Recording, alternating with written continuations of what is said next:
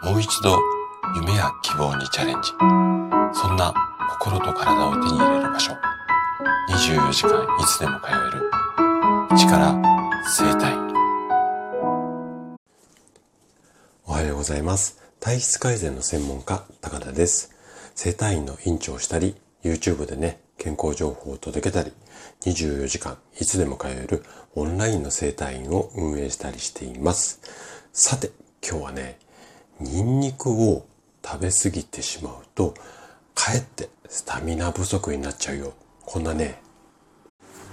ちょっと衝撃的なねお話をしていきます。スタミナ食といえば、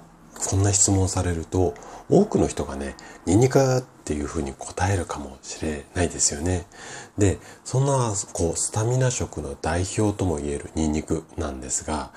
食べ過ぎるとかえってスタミナ不足になってしまう場合も非常に多いです。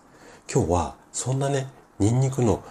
隠れた秘密、これをねちょっと暴露しちゃいます。ぜひね最後までお付き合いいただけたら嬉しいです。えー、本題に入る前にお知らせをさせてください。先日ねあのアップしたにほんめの YouTube 動画、あなたはもうご覧になりましたか？あの足がつる、いわゆるこむら返り、これを直していく方法なんですが、ほとんどの方、お医者さんも知らないこの方法っていうのを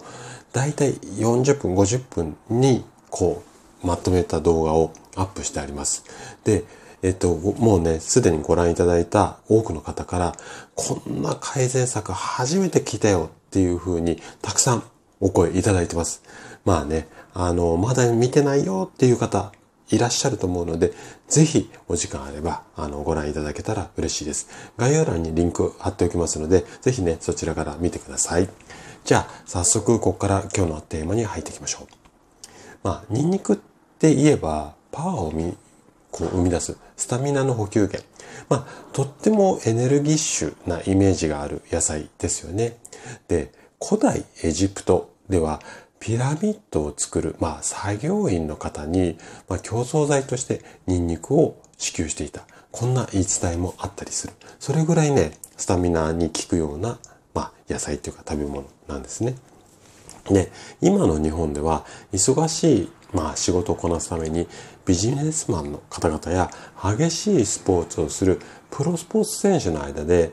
いわゆるね、まあ、ニンニク注射。これで、あの、需要競争というか、疲労回復しましょうよっていう風に、注射を打ってるって方も少なくないです。とはいえね、ニンニク注射っていうのは、ニンニクが入ってるわけではなくて、注射液の香りが、まあ、ニンニクの匂いに似ているから、これニンニク注射って言われたりするんですよ。これね、ちょっと雑学なんですが、結構ね、皆さんね、ニンニクのエキス入ってると思うんだけども、あの、思ってる方多いんだけども、実は違うんですね。はい。じゃあ話ちょっと元に戻すと、まあ、それぐらいね、ニンニクという言葉の響きには、まあ、イコールスタミナみたいなイメージは、あの皆さん多いんじゃないのかなというふうに思うんですが、じゃあなんであの小さい物体が私たちの体を元気にしてくれるのでしょうか。ここからがね今日の本題になっていくんですけども、これをね